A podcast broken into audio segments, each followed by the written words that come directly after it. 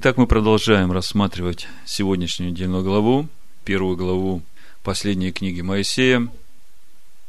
И уже в первой строке первой главы этой книги мы видим что-то особенное в сравнении с тем, что мы читали в первых четырех книгах Моисея.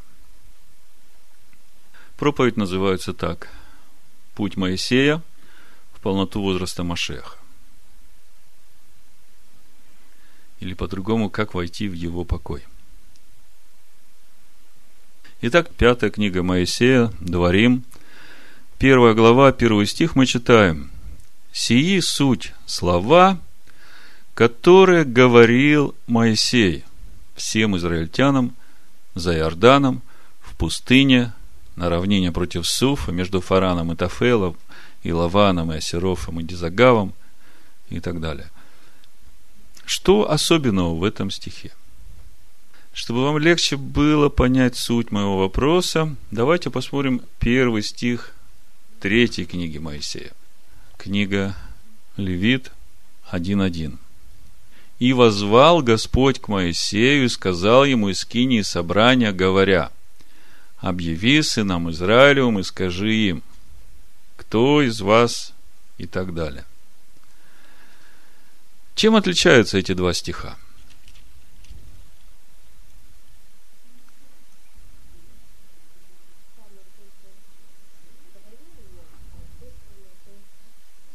Если в первых четырех книгах мы все время видим, что Бог говорит, Бог говорит, Моисею говорит, повторяй и скажи. Да? То есть Бог при устах Моисея. Бог учит Моисея и говорит, что ему говорить. И мы помним, как начинался путь Моисея. Мы потом посмотрим. Моисей говорит, я косноязычен, я слова не могу связать. И вот здесь мы видим, что уже Моисей сам говорит. И можно было бы подумать, что пятая книга Моисея, это вообще не Бог сказал. Это Моисей сказал, потому что она начинается словами «И говорил Моисей к сынам Израиля». Но когда вы посмотрите, что говорит Моисей, он открытым текстом, прямой речью говорит «Я, Господь Бог ваш, сказал вам» и так далее.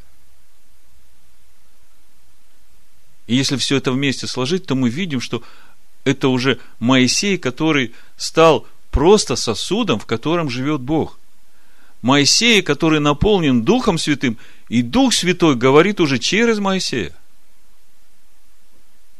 И вот глядя на это, мне хочется сегодня с вами посмотреть на тот путь, который прошел Моисей вот все эти 40 лет. От выхода из Египта до этого дня, когда пришло время в его жизни, когда он уже стал сосудом Бога, и, и Бог говорит через него. И причем Моисей говорит со властью Всевышнего, являясь всего лишь устами Всевышнего. По сути, здесь весь процесс, который нужно пройти нам. По сути, здесь весь процесс понимания того, как Бог устрояет человека по образу и подобию своему. Потому что по образу своему Он сотворил нас сразу. А вот чтобы сотворить нас по подобию нашему, как Он сказал, вот для этого надо было войти в Эдемский сад, для этого надо было возделывать и хранить дерево жизни, и потом питаться от него, насыщаясь, и через это наполниться, насытиться этим естеством Всевышнего, чтобы уже стать полностью территорией, в которой свобода Духа Божьего. Мы прошлый шаббат говорили об этом. Так вот, мы э, в преддверии 9 ава, в преддверии того дня, когда народу было предложено войти в обетованную землю, овладеть ею и жить в ней. И в прошлый раз мы уже говорили, что есть эта обетованная земля. Это наследие, которое Бог дал Якову. Давайте сразу заглянем в 58 главу, в дополнение к тому, что мы говорили прошлый шаббат. 13-14 стих прочитаем, чтобы видеть. Исайя 58 глава, 13-14 стих читаем. «Если ты удержишь ногу твою ради субботы, от исполнения прихотей твоих во святый день мой, и будешь называть субботу отрадою, святым днем Господним, чествуемым, и почтишь ее тем, что не будешь заниматься обычными твоими делами, угождать твоей прихоти и пустословить, то будешь иметь радость в Господе, и я возведу тебя на высоты земли, и дам вкусить тебе наследие Иакова, отца твоего. Уста Господни изрекли это. Так что же является этим наследием Иакова, этими высотами земли, как здесь написано? Это та территория, духовная территория, на которой воля Божия исполняется так же, как и на небе. И вот это есть та земля обетованная, та земля, в которую Бог вводит нас. И вот через три дня 9 ава. 8 ава вечером пришли разведчики, говорят, земля хорошая. Но вот те великаны, с которыми нам там надо бороться, похоже, мы с ними не справимся, они сильнее нас. Ну и все, что дальше было, вы знаете. И вот сегодня этот вопрос выбора стоит перед каждым из нас. Вы уже осмотрели всю землю. И вы видите те укрепленные города, которые в нашей ветхой природе, как э, неприступные крепости. Причем на уровне нашего естества, наших привычек, наших стереотипах мышления, которые, в общем-то, даже и не наши, потому что смотришь на наших отцов и дедов и видишь, что это оттуда идет, они также поступают. И понимаешь, что это такие укрепленные города, которые я сам по-человечески вообще не могу с ними справиться, потому что я с этим родился. И вот Бог говорит, вот она обетованная земля, иди и возьми ее, она твоя. А я пойду впереди тебя, и вот, вот эти все укрепленные города, вот этих всех великанов, которые тебя сейчас смущают, ты не бойся их. И вот здесь вопрос. Чему ты будешь верить? Верить тому, что ты сам видишь и слышишь? Или верить тому, что говорит Слово? Я понимаю, что вы скажете, будем верить Слову Господа. Амен. Да. Но что стоит в таком случае за этими словами верить Слову Господа?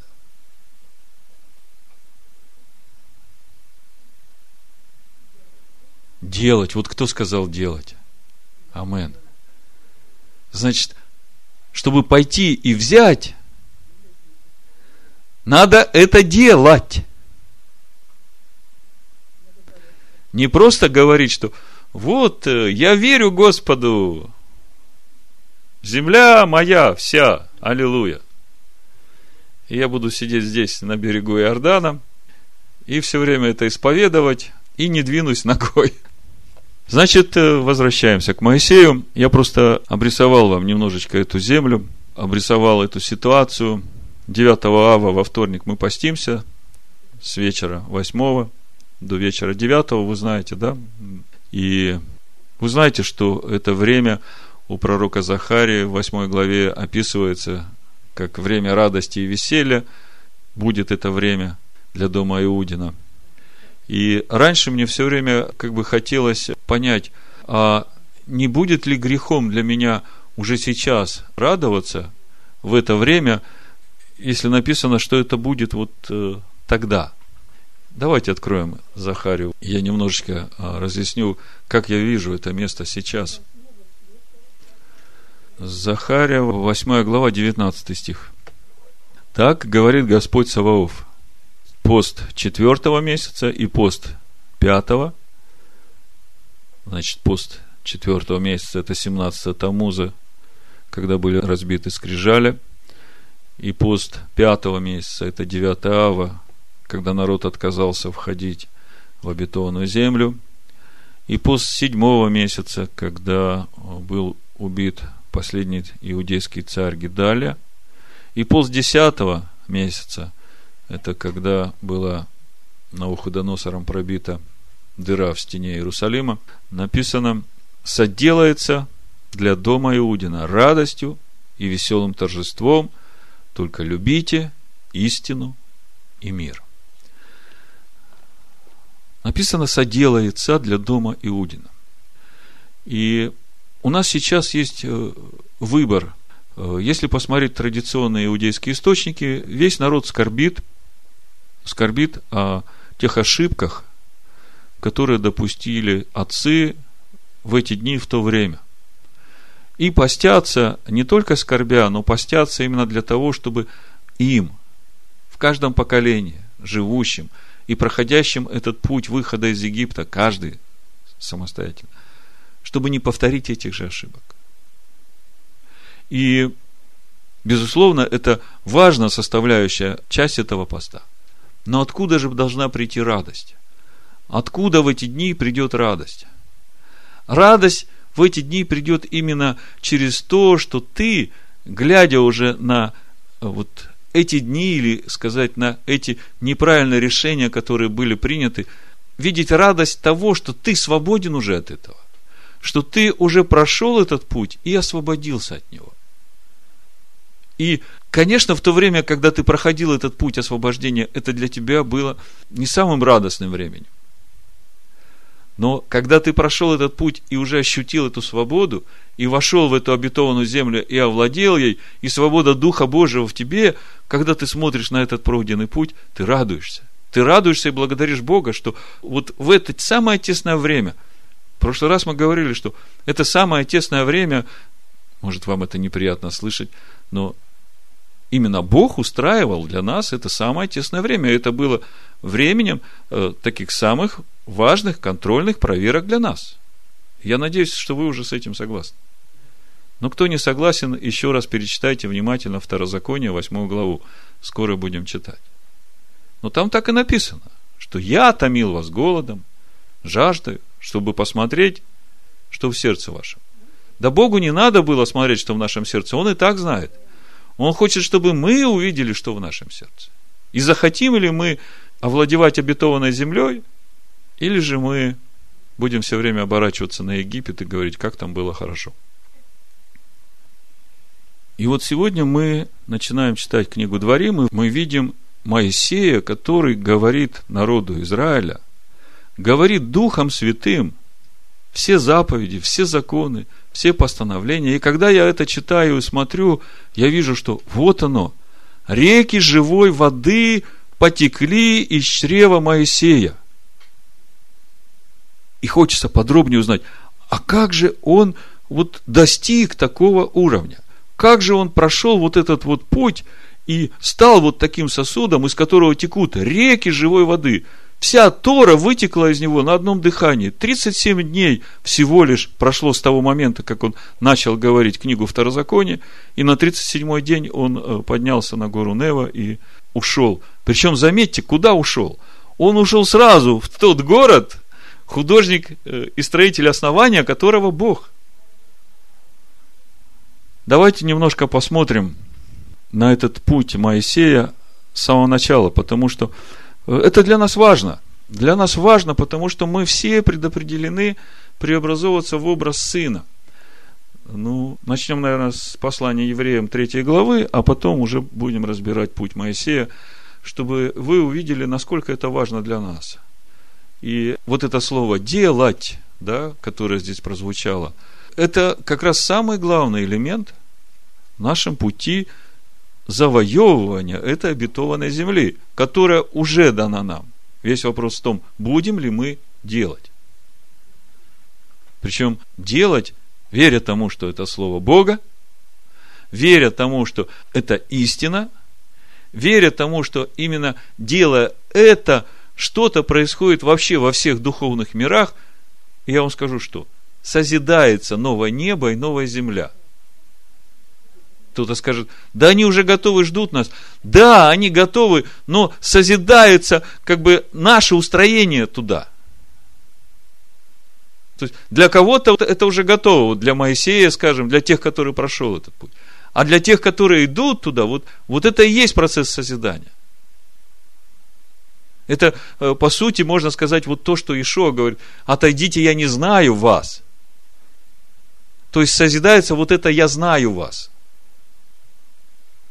Если я не сложно говорю. Значит, третья глава Евреям, первый стих до третьего. Итак, братья, святые участники в небесном звании, уразумейте посланника первосвященника исповедания нашего Ишуа Амашеха, который верен поставившему его, как и Моисей, во всем доме его. Обычно мы эти стихи читаем для того, чтобы увидеть образ Мессии, да, увидеть природу Машеха и суть его служения как первосвященника. Но сейчас я хочу прочитать эти же самые стихи и коснуться Моисея. Потому что, как бы читая о природе Машеха, мы так быстренько проскакиваем через Моисея и не отдаем должное вот всему тому, что здесь сказано о самом Моисее.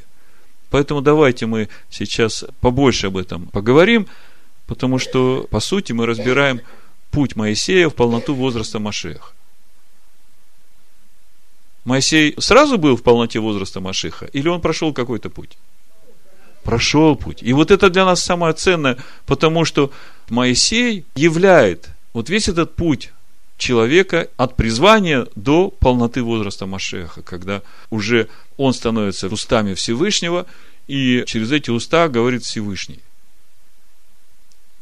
Так вот, который верен поставившему его, как и Моисею во всем доме его – Ибо он, Машех, достоин тем большей славы перед Моисеем, чем большую честь имеет в сравнении с домом тот, кто его устроил. И вот давайте немножечко посмотрим, кто же этот дом, который имеет славу, и кто устроил этот дом. Моисей и есть этот дом. И он славен. Но устроил этот дом Машех если мы каждый дом, а мы все вместе храм его, то это и есть весь дом его. И потому Машех имеет большую славу, потому что Машех устроил этот дом, а если говорить со стороны Моисея, то получается, это и есть тот путь, который прошел Моисей в послушании Машеху, да? Чтобы стать вот этим домом. Дом для кого? Для Бога. Вот если мы сейчас еще немножечко поговорим об этом, у вас как бы раскроется сразу и суть процесса, и суть того, кто такой Дух Божий, мы еще об этом поговорим. И причем здесь Христос, Машех, да? И вы сразу увидите, как это все происходит. Вот смотрите.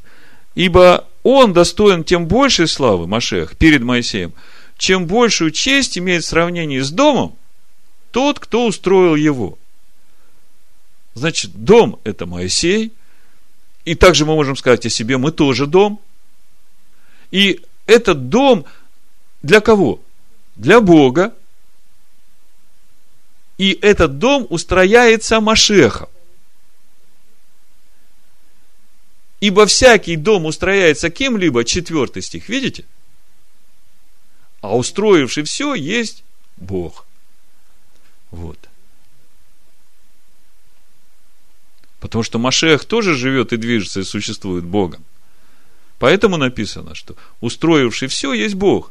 Но устраивает через Иисуса Христа, если вам так проще. Вот именно из этих стихов я как бы получил вот это основание для названия проповеди «Путь Моисея в полноту возраста Машех».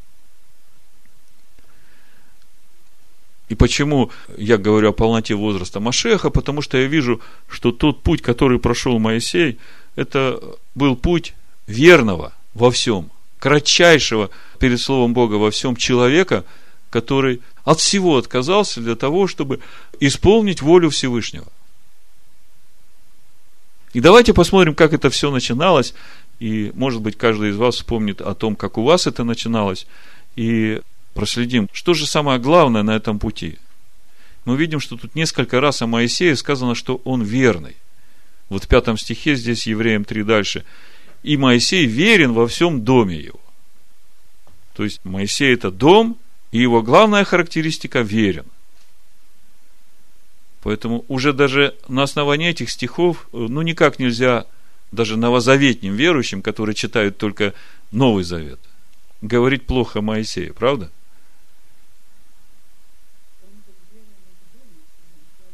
Моисей верен во всем доме его, если мы каждый дом, а мы все вместе храм его, то это и есть весь дом его. Значит, это напрямую относится к каждому камешку, который в храме этого дома. Вот э, несколько еще слова Моисея, Исайя 63 глава, 11 стих. Тогда народ его вспомнил древние дни Моисеевы. Где тот, который вывел их из моря с пастырем овец своих? Где тот, который вложил в сердце его, Моисея, святого духа своего? который вел Моисея за правую руку, величественную мышцу свою, разделил перед ним воды, чтобы сделать себе вечное имя. Видите, написано, Бог вложил в сердце Моисея Святого Духа Своего.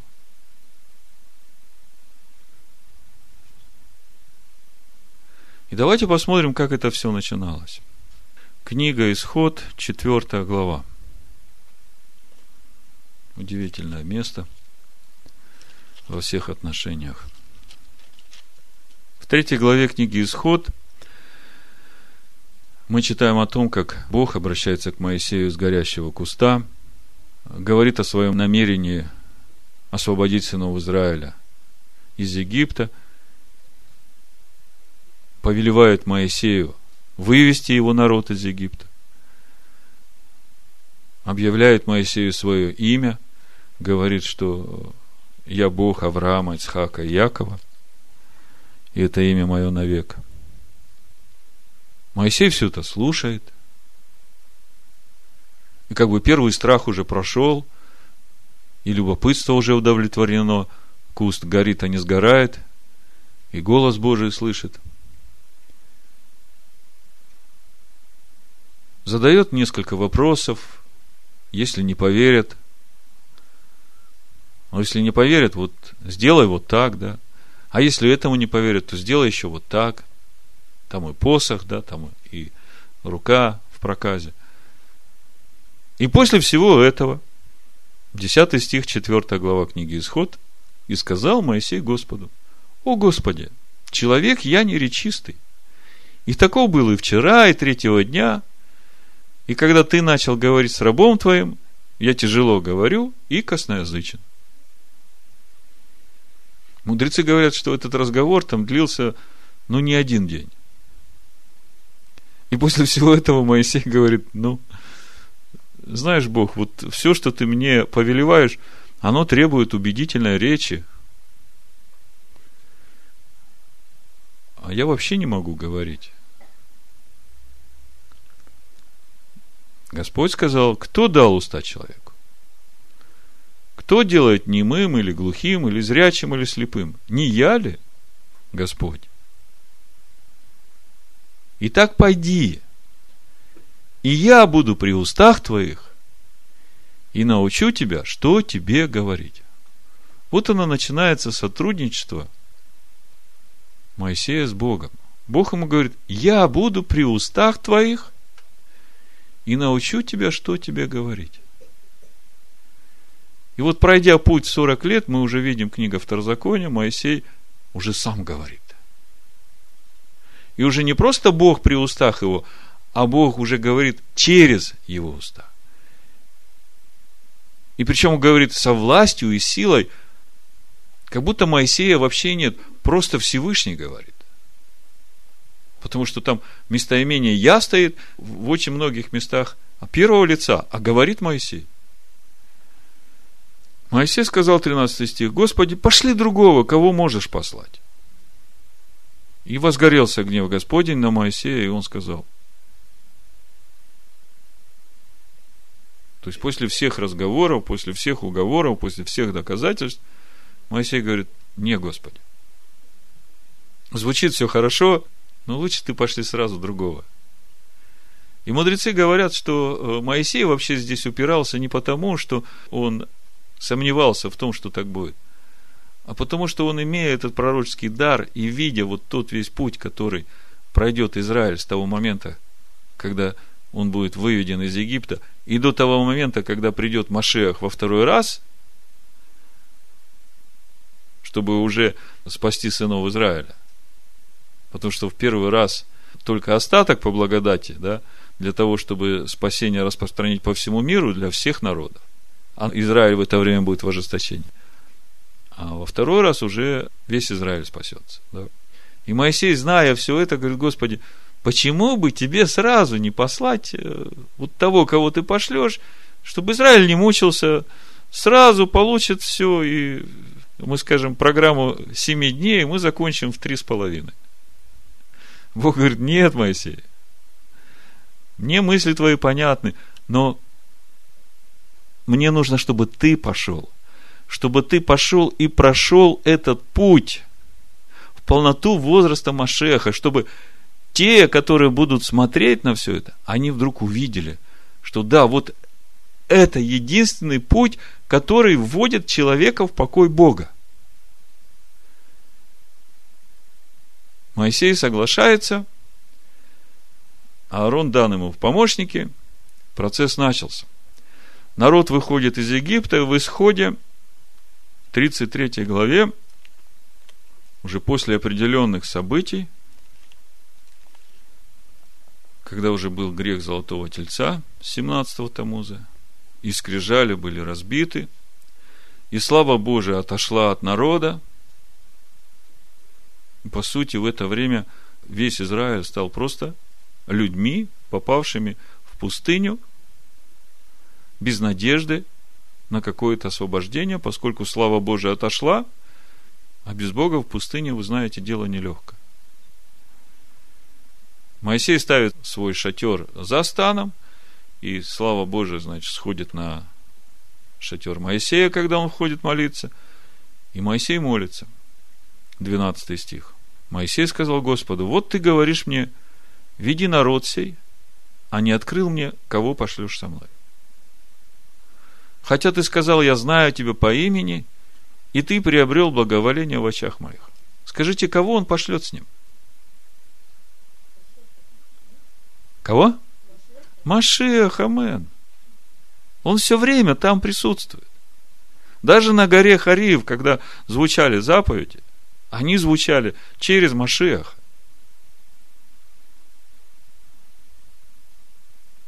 И вот Моисей говорит, ты говоришь мне, веди народ сей, а не открыл мне, кого пошлешь со мной, хотя ты сказал, я знаю тебя по имени, и ты приобрел благоволение в очах моих. Итак, если я приобрел благоволение в очах твоих, то молю. Смотрите, это уже другой Моисей. Это не тот Моисей, который говорит, пошли другого. Пошли вот того ангела, которого ты обещал, да, и пусть он все сделает.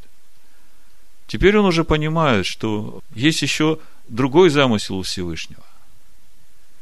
И теперь он видит, что именно от его познания Всевышнего зависит и его судьба, и судьба всего народа, который с ним идет. И он говорит, если я обрел благоволение в очах твоих, то молю, открой мне путь твой, дабы я познал тебя. Смотрите, путь связан с познанием. Открой мне путь твой, дабы я познал тебя. То есть, если ты хочешь познать, то тебе непременно надо идти путем. Если ты хочешь прийти в жизнь, то тебе непременно надо идти путь, чтобы познать истину и обрести жизнь. Открой мне путь твой, дабы я познал тебя. В чем суть слова познал?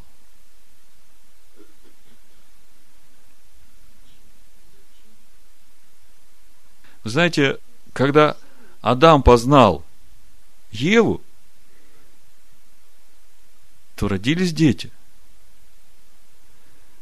Когда мы познаем Всевышнего, тогда рождается новое творение. Открой мне путь твой, дабы я познал тебя. Вот здесь вот как раз вот этот процесс в полноту возраста Машеха. Когда я впервые прочитал эти стихи, вы знаете, это стало моей ежедневной молитвой. Только потом мне Ефесянам первая глава открылась, и я увидел, что в послании Ефесянам то же самое, но уже не Моисей молится, а Павел молится о нас и говорит, чтобы мы так молились. Мы сейчас придем, посмотрим – Потому что, может быть, для кого-то сначала показалось удивительным, как можно говорить о пути Моисея в полноту возраста и сравнивать это с нами. Вы знаете, полная аналогия, и именно это суть того процесса, который мы должны пройти. Потому что от начала замысел у Всевышнего был, что весь народ пойдет этим путем. Но в итоге а, получилось, что только Моисей прошел этот путь. Помните, написано в 102-м псалме, я вам сейчас покажу – Почему я так утверждаю? 102 Псалом в синодальном переводе, да? 7 стих. Он показал пути свои Моисею. Моисей говорит, открой мне путь твой, дабы я познал тебя. И Бог показал пути свои Моисею, а сынам Израилевым дела свои.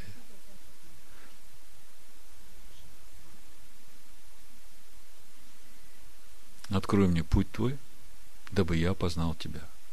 Чтобы приобресть благоволение в очах твоих. Смотрите, какое сочетание. Если я приобрел благоволение в очах твоих, то молю, открой мне путь твой, дабы я познал тебя, чтобы приобресть благоволение в очах твоих. Вот это вот благоволение в начале и благоволение в конце, это можно сказать процесс, когда Дух Божий с нами – до того, как Дух Божий в нас. И это происходит через то, что Он открывает нам путь свой, дабы нам познать Его. И вот именно в этом процессе познания, что является самым важным для человека? Верность. Кто сказал? Верность. Верность. Вера, верность и делание.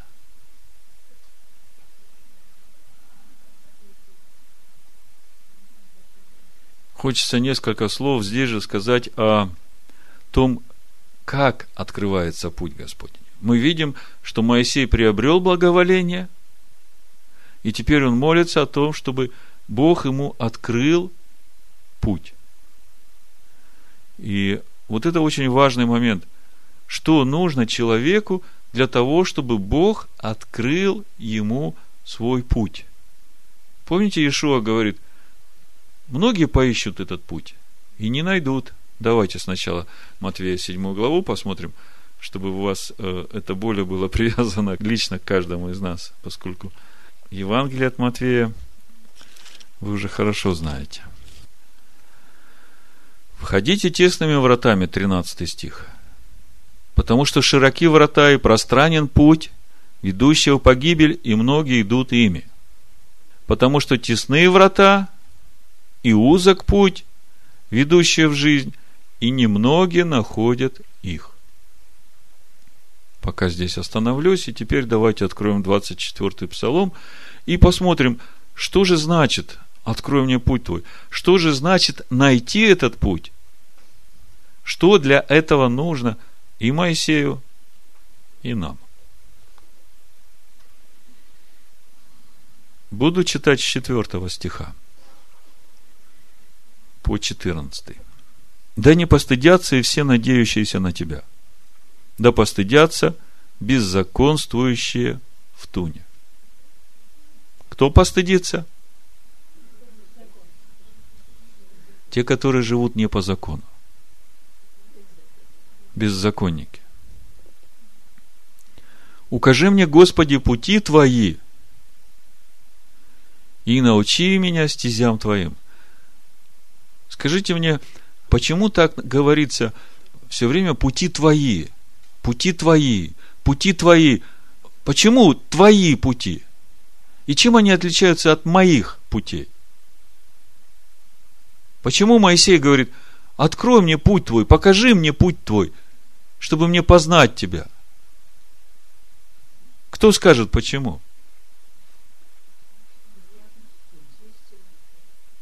Потому что когда мы видим, как Бог ходит в каждой конкретной ситуации, которая складывается в нашей жизни,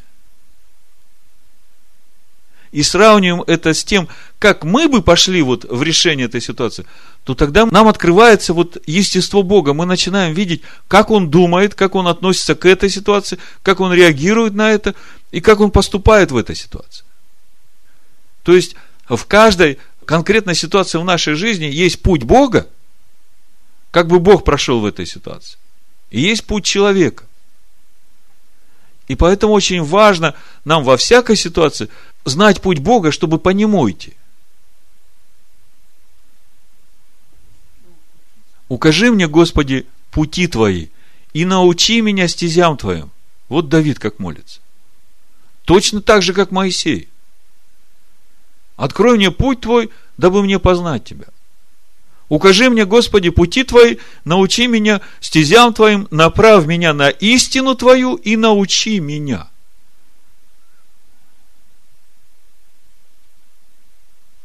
Для чего это человеку нужно? Чтобы освободиться от самого себя, от своих привычек вредных, от своих ценностей вредных, от своих мыслей вредных, потому что на основании наших мыслей, то, как мы относимся к чему-то, мы же поступаем так. от того, как мы поступаем, уже зависит то, какой суд на нас приходит. Потому что суд приходит по делам. И в итоге все хотят хорошо поступать, но для того, чтобы хорошо поступить, нужно внутри, чтобы у тебя мысли были, которые будут руководить тебя в этом поступке. А как правило, мы большую часть своих поступков автоматически делаем, только потом задним умом начинаем думать, что же я сделал. И все потому, что ветхая природа руководит.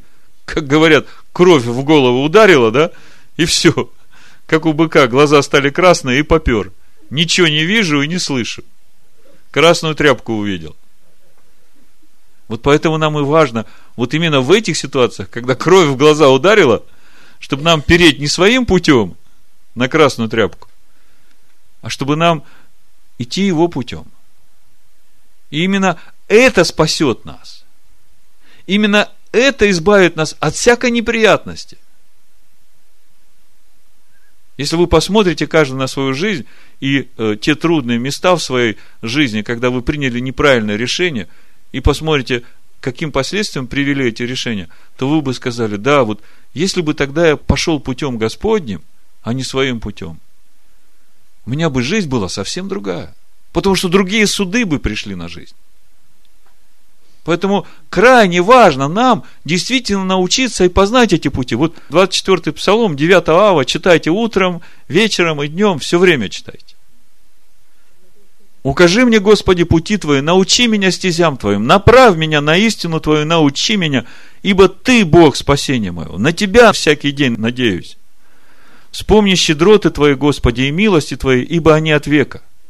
Грехов юности мои, преступлений моих не вспоминай. По милости Твоей вспомни меня Ты, ради благости Твоей, Господи. Благ и праведен Господь, посему наставляет грешников на путь – направляет кротких к правде и научает кротких путям своим. Вот тут уже начинается как бы раскрытие вот того процесса, как мы можем стать на его путь. Как мы можем войти на этот путь? Во-первых, грехов юности Бог не вспоминает, если ты раскаялся. А во-вторых, какой бы ты грешник не был – если ты смирил себя в духе своем и стал кротким перед Словом Его, да, то вот написано, благ и праведен Господь, посему наставляет грешников на путь, направляет кротких к правде, научает кротких путям своим. Какое главное слово, какая главная характеристика человека, которого Бог поставляет и направляет на путь свой? Кроткий. Вот оно главное слово, с чего начинается вот это направление человека на путь. Кротость. И в чем суть этой кротости? Перед кем кротость? Перед человеком или перед словом? Амен, перед Словом. Моисей был кратчайшим из всех людей перед Словом.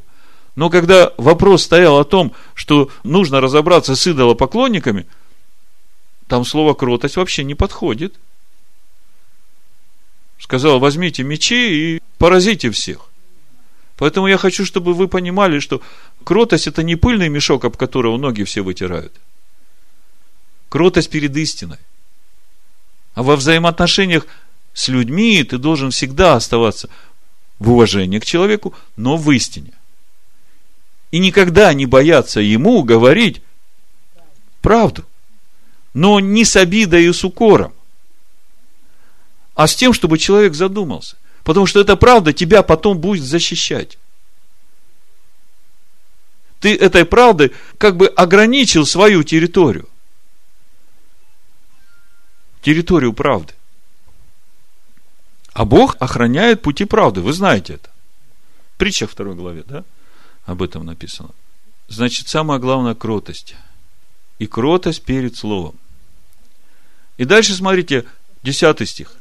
Все пути Господни – милость и истина к хранящим завет Его и откровение Его. То есть, все начинается с того, что человек становится кротким перед Словом, а дальше уже идет раскрытие путей, и все пути Господни кому раскрываются? К тем, которые хранят завет Его и откровение Его. А что значит хранить завет? Помните, помнить день субботний, чтобы хранить его. Исполнять, делать. И вот 10 стих говорит, что вот к тем, которые хранят завет, которые делают и хранят откровение его, вот то, что ты уже познал, то, что он тебе открыл, свое естество, и ты познал его, это твоя новая природа, чтобы тебе не изменить этому. Вот к таким, на всем пути познания его пути, милость и истина к тебе в отношении к Всевышнему. И дальше. Ради имени Твоего, Господи, прости согрешение мое, ибо велико оно. Кто есть человек, боящийся Господа, ему укажет он путь, который избрать.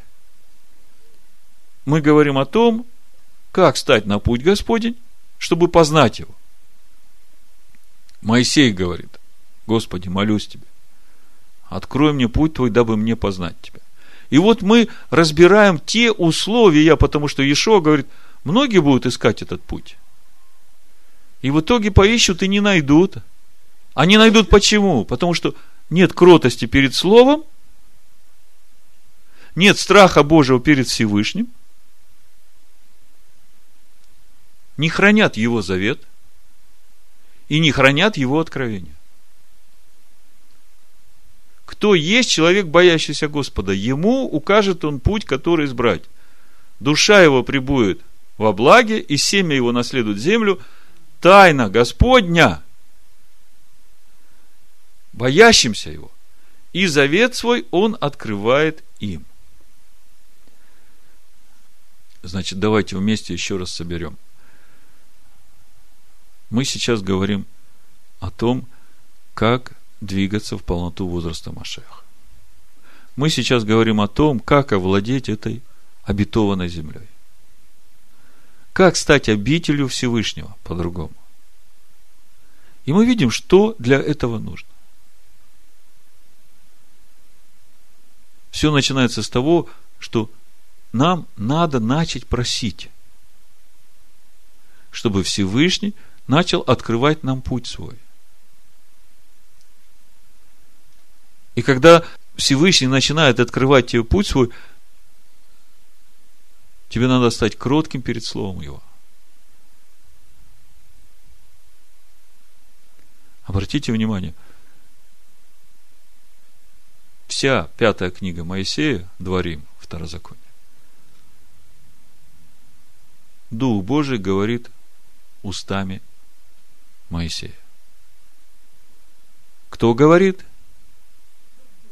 Дух Божий. И если ты отвергаешь это слово, кого ты отвергаешь? Бога, Дух Божий. И тогда, если ты отвергаешь Дух Божий, как же может быть в тебе свобода для Духа Божьего?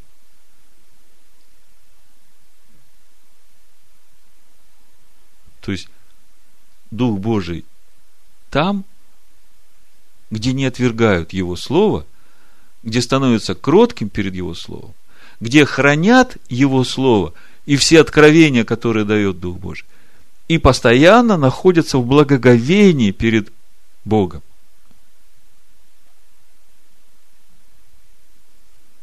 Вот таким он и милостив, и он как отец поддерживает их и ведет в полноту своего возраста. А Ишо говорит, что этот путь узкий. Почему узкий? Потому что одного исповедания устами недостаточно. Потому что вся работа происходит внутри человека. Потому что когда ты становишься кротким перед Словом, тебе не просто надо говорить, да, Бог во всем прав. Но этого недостаточно. Ты можешь сказать, да, Бог во всем прав, я не прав во всем, у меня все не так, и на этом остановиться. Когда ты говоришь, что Бог во всем прав, то за этим должны стоять твои поступки, что ты должен выкорчевать все, что тобой управляет что ведет тебя твоим путем, а не путем Бога. Вот как сестра говорила, Бог вывел ее из адвентистов. И, казалось бы, все понятно, но э, вот с триединым Богом как бы мне было непонятно. Но единственное, о чем я стояла, я просто верила, вот как написано в слове. Бог сказал, что Он Бог един – Ишуа сказал, что первое всех заповедей Шма Израиль Адонай Лагейну Адонай Хат, и я просто верила этому, хотя вокруг меня куча учений, и трудно было как бы устоять. Но хотя я и не понимала вот того, как это есть, когда Бог един, я просто оставалась верной этому и верила. Верила тому, как написано. И прошло какое-то время, и тогда начало открываться. То есть, есть процесс – проверки тебя на верность. Когда ты становишься кротким перед словом, оно еще не открылось тебе. Но ты просто стал кротким, и это твое решение. Решение человека, вот каждый из вас, который вот э, этот мир видит э, своими глазами, да. И у тебя есть много перед глазами, и ты выбираешь вот то, что Бог говорит, и решаешь, да, вот Бог говорит так, значит, я буду верить этому и остаешься верной, хотя тебе лжеучителя, как Ишуа тут, давайте посмотрим сразу седьмую главу обратно, продолжим. Куча лжеучителей, которые будут тебя убеждать и доказывать, и даже чудеса будут делать. Но Тора говорит, если перед тобой будут делать чудеса, и вместе с тем призывать тебя идти служить другим богам, убей такого. Ты его почитай мертвым для себя, вот так вот. Значит, э, если восстанет, Второзаконие 13 глава, с 1 стиха, если восстанет среди тебя пророк или сновидец, и представит тебе знамение или чудо, и сбудется то знамение или чудо, о котором он говорит тебе, и скажет при том, пойдем вслед богов иных, которых ты не знаешь, и будем служить им, то не слушай слов пророка сего или сновидца сего, ибо через сие искушает вас кто? Господь. Мне э, Дмитрий звонит и говорит, ну, просто я не знаю, тут так тяжело, все против. И у них там такие чудеса происходят, там одна свидетельствует, говорит, просто в раз куча золотых зубов выросла во рту. По-настоящему. Ну как против этого устоять? Не было зубов, разваливались. И тут молилась, и на тебе. Полный рот золотых зубов. Тут только ради этого можно, да, пойти за таким Богом. А что там Пискорский там по этому радио про закон Моисея говорит нам, от которого мы уже давно свободны. А тут смотри, у нас сколько Духа Божьего, чудеса такие происходят. А в Второзаконие, 13 глава написано – не слушай слов пророка того или сновидца сего. Ибо через сие искушает вас Господь. Хотя этот провидец, смотрите, и знамение сделал, и чудо, и сбылось все. Ибо через сие искушает вас Господь Бог ваш, чтобы узнать, любите ли вы Господа Бога вашего от всего сердца вашего, от всей души вашей. Господу Богу вашему последуйте, и Его бойтесь, заповеди Его соблюдайте, и глаза Его слушайте, и Ему служите, и к Нему прилепляйтесь. А пророка того или сновидца того должно предать смерти. За то, что он уговаривал вас отступить от Господа Бога вашего. А все скажут, а мы же не уговариваем тебя отступить. Этот же Бог чудеса делает. А ты ему скажи, слушай, а ты знаешь, что книгу Второзакония всю Дух Божий проговорил через Моисея? А ты мне говоришь, что это не нужно. Тогда что ты мне предлагаешь? Бежать за золотыми зубами? Или идти за Господом Богом моим?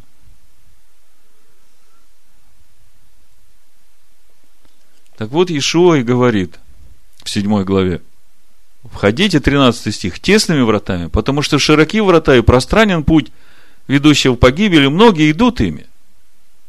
Потому что тесны врата и узок путь, ведущий в жизнь, и немногие находят их. Берегитесь лжепророков, которые приходят к вам в овечьей одежде, а внутри суть волки хищные. По плодам их узнаете их. Короче, любого пророка, любого чудотворца ты можешь сразу определить по плодам. Так вот, Ишуа говорит, не всякий, говорящий мне, Господи, Господи, войдет в Царство Небесное, но исполняющий волю Отца моего Небесного. Все определяется в исполнении воли Отца. А по сути, исполнение воли Отца – это и есть тот путь, по которому мы идем в познание Его, потому что, когда мы узнаем, как Бог вот в этой ситуации прошел бы, да, каким путем Он бы пошел в решение этой ситуации, и мы выбираем этот путь, через это мы и познаем Его. И Он ведет нас этим путем. А Он ведет нас путем в жизнь. Он ведет нас путем в полноту, чтобы Духу Ему просторно было в нас. Сегодня очень часто можно слышать от христиан, да, у нас есть Дух Божий. Нам больше ничего не надо. Это вы там с этой мертвой буквой возитесь. А у нас Дух Божий есть. Нам больше ничего не надо.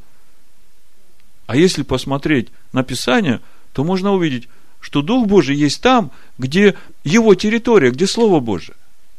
Он там раскрывается. А во всем остальном мире он сокрыт. Все им живет и движется и существует – но раскрывается он только там, где его слово.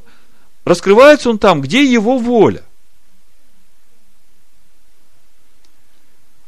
Если посмотреть дальше послание евреям третью главу, то мы увидим, что суть ожесточения, по причине которого народ не вошел в его покой, суть ожесточения, по причине которого народ не попал в обетованную землю – не в том, что они не были способны слышать Духа Божьего. Они были способны слышать Дух Божий. Но суть ожесточения именно в том, что они не были послушны тому, что Дух Божий говорил через Моисея. И именно это не дало им возможность войти в покой. Давайте третью главу евреям откроем, седьмой стих. Почему, как говорит Дух Святый, ныне когда услышите глаз его, не ожесточите сердец ваших, как во время ропота в день искушения в пустыне. Значит, Дух Божий уже слышим, да? И этот Дух Божий слышат все принявшие искупительную жертву Ишуа, да? И Бог говорит, вот сейчас, когда вы стали способными слышать Духа Божьего, не ожесточите сердец ваших. И вот мне хотелось бы раскрыть суть того, что же стоит за этими словами. Как бы все сейчас слышат Дух Божий, да? Христианскую церковь возьмите, да? большая часть э, говорят, что они слышат. Говорят, что у них есть водительство Духа Божьего. Так вот, написано, когда вы услышите голос Божий, не ожесточите сердец ваших. Очень важно тогда понимать, а что же стоит за этими словами для тех, кто слышит? Что значит не ожесточите сердец ваших? О чем речь идет? Давайте читать дальше. Значит, не ожесточите сердец ваших, как во время ропота в день искушения в пустыне, где искушали меня отцы ваши, испытывали меня и видели дела мои сорок лет. Значит, не ожесточите сердец ваших, как во время ропота в день искушения в пустыне. Значит, э, как это можно увидеть? Суть ожесточения сердца. Когда ты попадаешь в искушение, и э, у тебя есть два варианта. Или пойти путем Господним в этой ситуации, или же пойти своим путем, да? И когда ты хочешь идти своим путем, это по сути ропот на тот путь, который Бог тебе предлагает. Идем дальше. Тут все разъясняется. Посему я вознегодовал на он и рот и сказал, непрестанно заблуждают сердцем, не познали они путей моих. Видите? Вначале мы говорили, Моисей молится, говорит, Господи, открой мне путь Твой, дабы мне познать Тебя.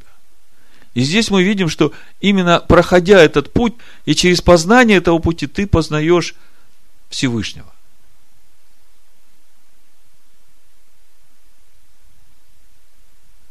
Ну, к примеру, в нашей жизни, допустим, ну, у человека какая-то зависимость, ну, вот у одного одна зависимость, у другого другая, да. Один любит выпить, другой любит поблудить, третий любит украсть. Ну, по природе такая генетика у него, он такой родился, да, это ему от предков пришло. И это слабое место у него, да. И раньше, помню, когда э, я был еще в христианской церкви, э, мне говорили, что вот дьявол тебя будет бить по этому месту. Поэтому ты смотри. Вот сейчас, когда я смотрю на это, я понимаю, что, может быть, и дьявол бьет, но я бы сказал так, Бог бьет дьяволом по этому месту, чтобы проверить, как я пойду, своим путем, украду я, или пойду блудить, да, или э, пойду пьянствовать, или же я в этот момент умру для себя, вот это суть процесса, да, и скажу, мне очень хочется вот того, да, но поскольку я выбираю идти путем Господним, Бог сказал, не кради, Бог сказал, не прелюбодействуй, да, то я выберу этот путь. Я пойду путем Господним. И когда ты выбираешь этот путь, вот здесь вот происходит познание. Бог видит, что ты принял это решение, и Он приходит и с твоим врагом разбирается. Потому что эти враги сильнее тебя по-любому, если ты их получил уже как наследственное. Понимаете? Но прежде чем все это начнет происходить, ты должен выбрать, каким путем ты решаешь идти. А город неприступный. Ты все время этим занимался, и тебе это нравится, и у тебя слюна течет, так хочется. Извините за такие образы. Значит, смотрите. Не познали они путей моих, посему я поклялся в гневе моем, что не войдут в покой мой. Вот она. Моисей там молится. В 33 главе, ту молитву, которую мы разбирали, да, Моисей говорит, э, открой мне путь, дабы мне познать тебя и приобрести твое благоволение, да? И Бог ему отвечает, хорошо, Моисей, я пойду и сам веду тебя в покой. Помните, да, не будем возвращаться. Помните, там же в 33 главе дальше Бог отвечает Моисею, я пойду и сам веду тебя в покой. И вот здесь вот, как бы мы сейчас очень так э, по крупицам разбирали суть этого процесса, что же значит пойти путем Господним. И это именно то, что введет каждого из нас в покой, в Божий покой. Скажите, когда в нашей душе приходит Божий покой? Когда Дух Божий с нами. Ну, общая формула. Когда наша воля совпадает с Его волей. Когда мы уже не лихорадим в своей душе, знаете, как и туда мечешься, и туда мечешься, и того хочется, и этого хочется. И думаешь, как же это, как бы так, э, еще и с волей Бога согласовать? Как бы Бога притянуть в это все, чтобы вот Он исполнил мою волю, был у меня как этой волшебной палочкой. Вот. Вы понимаете, да?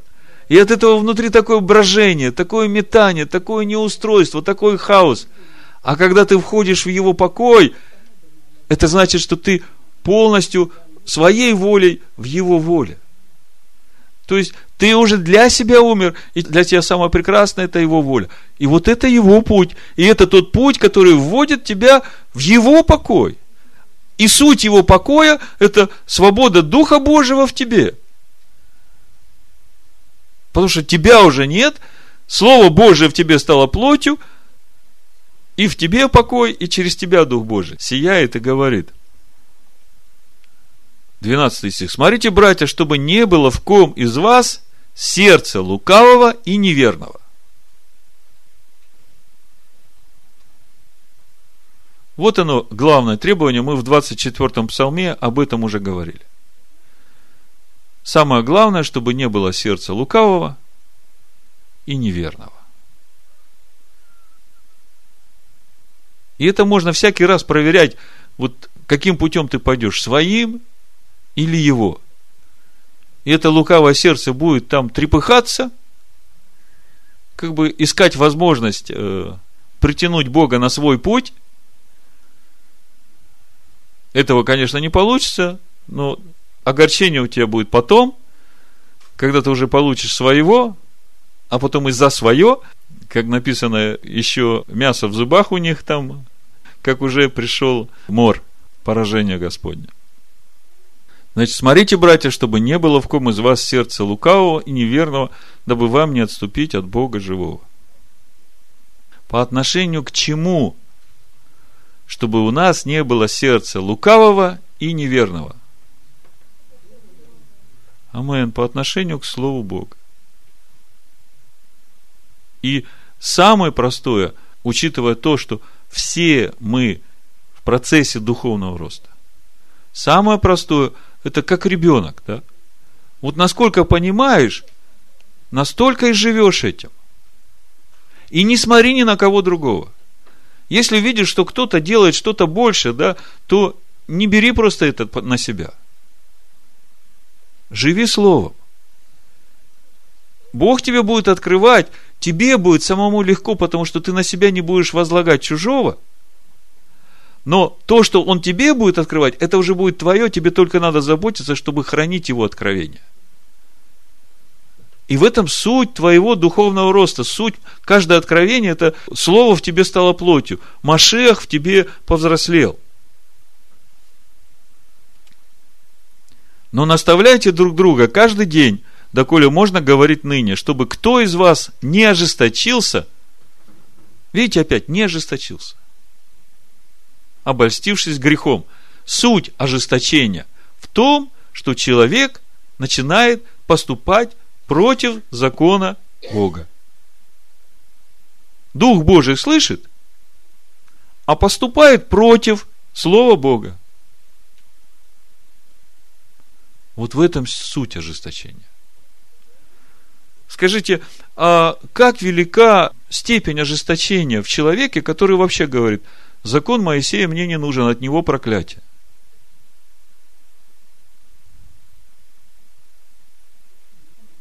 Трудно даже ответить, да?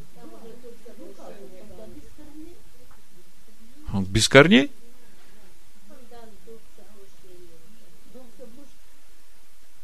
Не ожесточите сердец ваших, когда услышите голос его. И вот смотрите, суть ожесточения мы уже доходим. Ибо мы сделались причастниками Христу, если только начатую жизнь твердо сохраним до конца. Я уже не объясняю, кто такой Христос. Дальше. Доколе говорится ныне, когда услышите глаз его, не ожесточите сердец ваших, как во время ропота, ибо некоторые из слышавших возроптали, но не все вышедшие из Египта с Моисеем. Вот она, как бы весь ответ на суть ожесточения. Если ты с Моисеем, то ты не ожесточил свое сердце. Если ты против Моисея, то ты ожесточил свое сердце. Хотя и Дух Божий слышишь. Быть с Моисеем, Моисей там никто. Мы видим, что Моисей всего лишь был устами Бога. И все Слово Божие написано Духом Бога, самим Богом. Не все вышедшие из Египта с Моисеем, ибо некоторые из слышавших возроптали. На кого же негодовал он сорок лет? Не на согрешивших ли, которых кости пали в пустыне? Против кого же клялся, что не войдут в покой его, как не против непокорных? Непокорных кому? Слову Божьему. Закону Бога. Итак, видим, что они не могли войти за неверие. Это все Новый Завет, это послание евреям. И дальше в четвертой главе Посему будем опасаться, чтобы, когда еще остается обетование войти в покой его, не оказался кто из вас опоздавшим.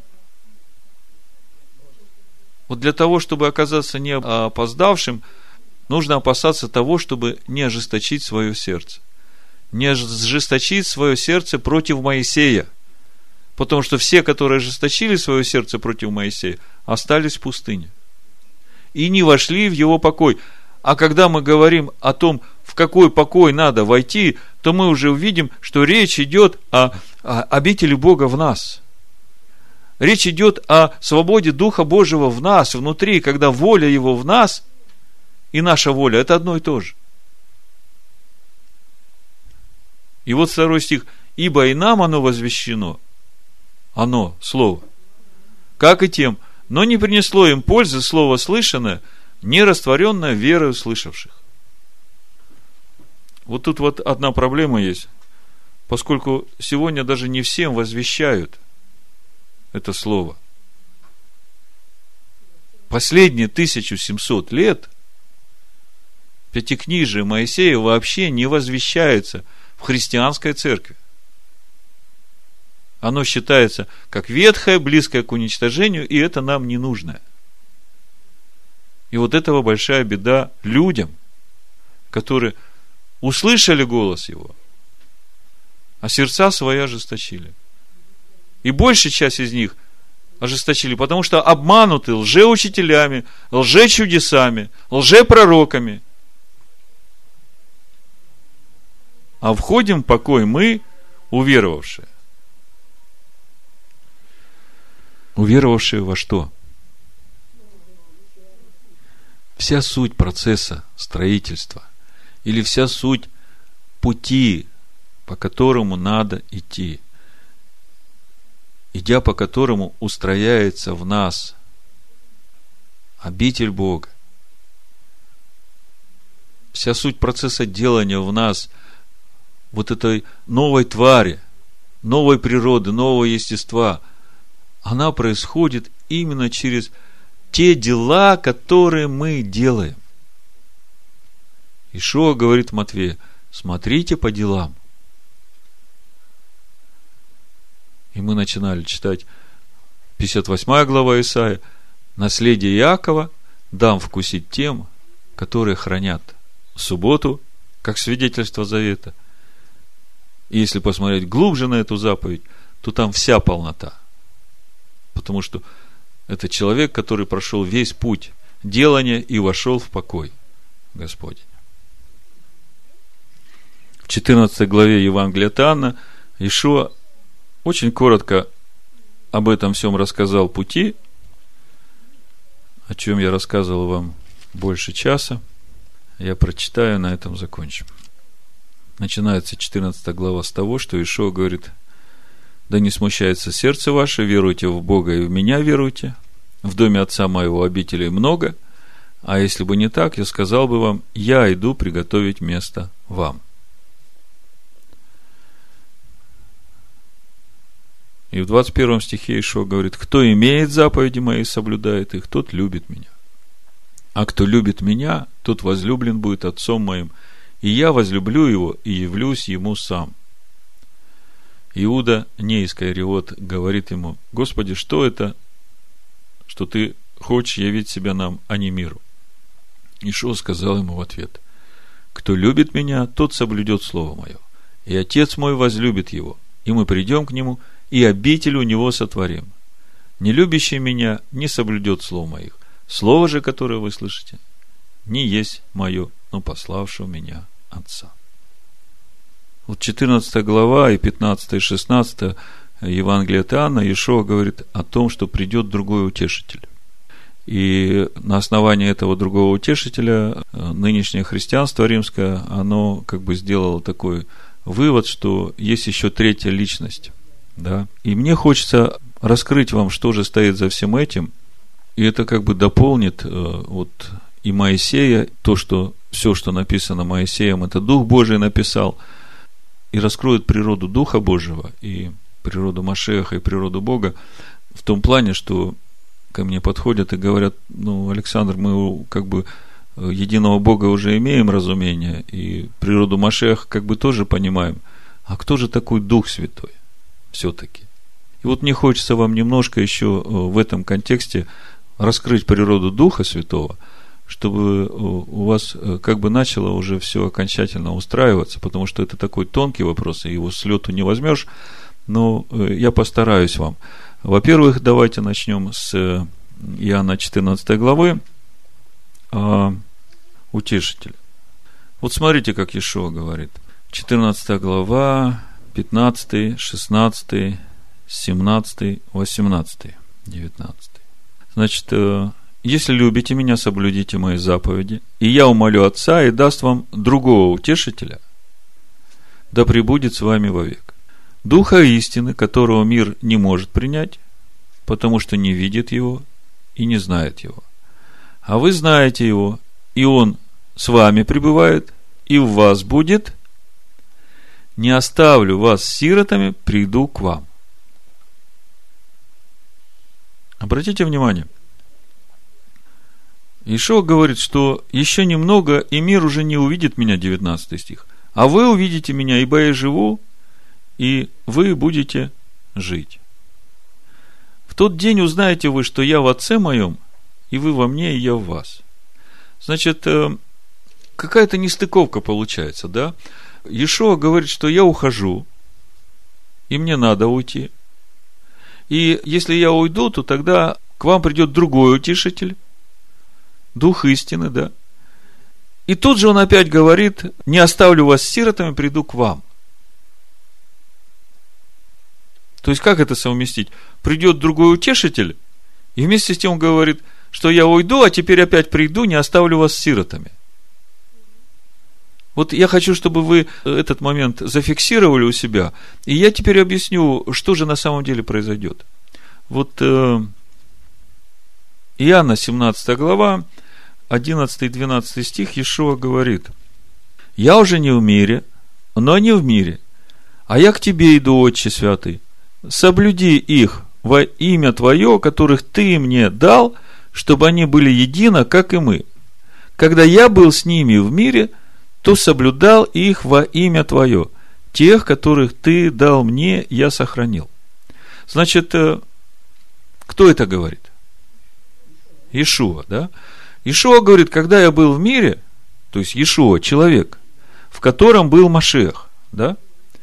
И они его привыкли видеть как Ишуа, как сына Иосифа и Мире. И он говорит, пока я был в мире, я их соблюдал во имя Твое. Теперь я ухожу. То есть Иешуа уходит. Иешуа уходит.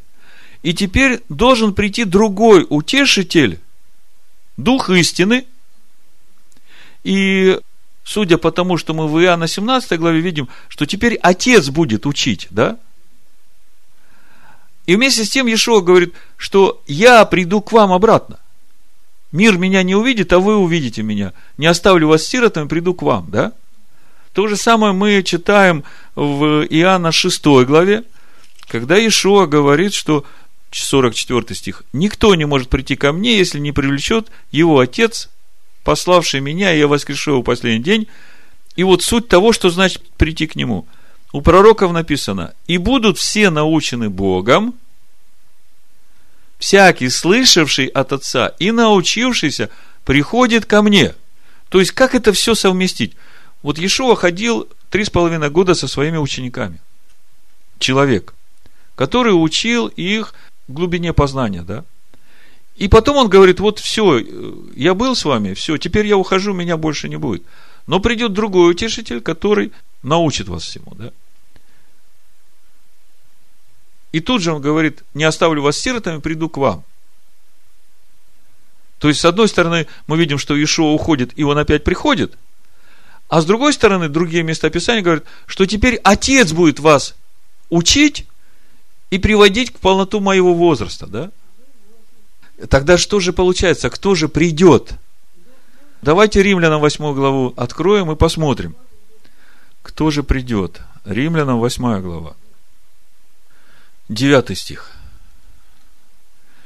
Но вы не по плоти живете, а по духу, если только Дух Божий живет в вас.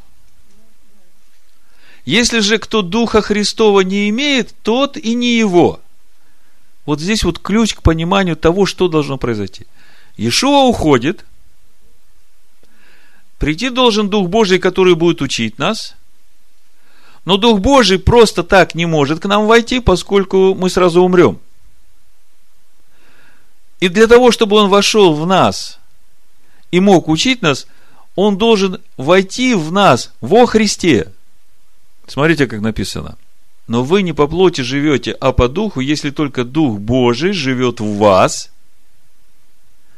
Если же кто Духа Христова не имеет, тот и не его. Скажите мне, как вы понимаете, Дух Божий живет в вас, и Духа Христова не имеете?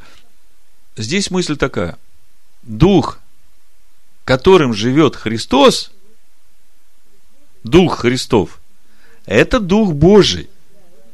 Чувствуете? И в этом суть другого утешителя, который придет. В этом суть того, что Ишо говорит, вот я, Ишо, ухожу от вас, но я не оставлю вас, и я приду опять к вам. Но суть того, что он придет, он уже войдет внутрь их, и Дух Божий теперь будет через него их учить и вести в полноту возраста Христа. Смотрите, дальше тут написано. А если Христос в вас, то тело мертво для греха, а Дух жив для праведности. Видите, Христос в нас, и через Христа Дух Божий в нас. Кто Духа Христова не имеет, да? А Дух Христа – это Дух Божий.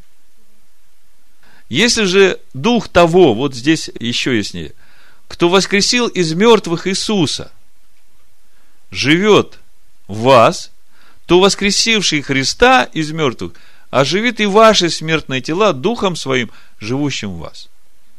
Видите, как связано, да? То есть, во-первых, суть другого утешителя. Это Христос, которого мы уже не знаем по плоти – был Иисус, которого знали, что Он Христос, его знали по плоти, и теперь, когда Он уйдет, и Он же вернется, и через Него Дух Божий начнет изливаться в наших сердцах, да? 2 Коринфянам 5 глава, здесь как раз об этом и написано, о другом утешителе. Значит, 15-16 э, стих. А Христос за всех умер – чтобы живущие уже не для себя жили, но для умершего за них и воскресшего. Потому отныне мы никого не знаем по плоти. Если же и знали Христа по плоти, то ныне уже не знаем. Видите? Это уже Христос, которого мы не знаем по плоти. То есть, э, с другим утешителем вам стало понятно, что здесь нет третьей личности. То есть, суть другого утешителя. Кто любит меня, тот соблюдет Слово Мое и Отец мой возлюбит его, и мы придем к нему, и обитель у него сотворим. Теперь вам осталось внести ясность, почему в одном месте написано Дух Святой, почему в другом месте написано Дух Божий, да? Для этого надо открыть 63 главу Исаи, и я вам покажу, что за этим стоит. То есть мы сегодня, по милости Бога, окончательно разберемся с ложной доктриной триединства Бога, и мы увидим, что нет, э, кроме единого Бога, никого. Ни на небе, ни на земле. 63 глава Исаия, с 9 стиха по 14 буду читать. И здесь я хочу, чтобы вы обратили внимание на то, что в этом месте трижды говорится о Духе Святом, да? И причем дважды о нем говорится как Дух Святой, а в третий раз говорится, что это Дух Аданая тетраграмматон, да? Вот, смотрите. Во всякой скорби их он не оставлял их, и ангел лица его спасал их. По любви своей и благосердию своему он искупил их, взял и носил их во все дни древние, но они возмутились и огорчили Святого Духа Его. То есть, речь идет о Святом Духе Бога. Поэтому он обратился в неприятеля их, сам воевал против них. Тогда народ его вспомнил древние дни Моисеевы. Где тот, который вывел их из моря с пастырем овец своих?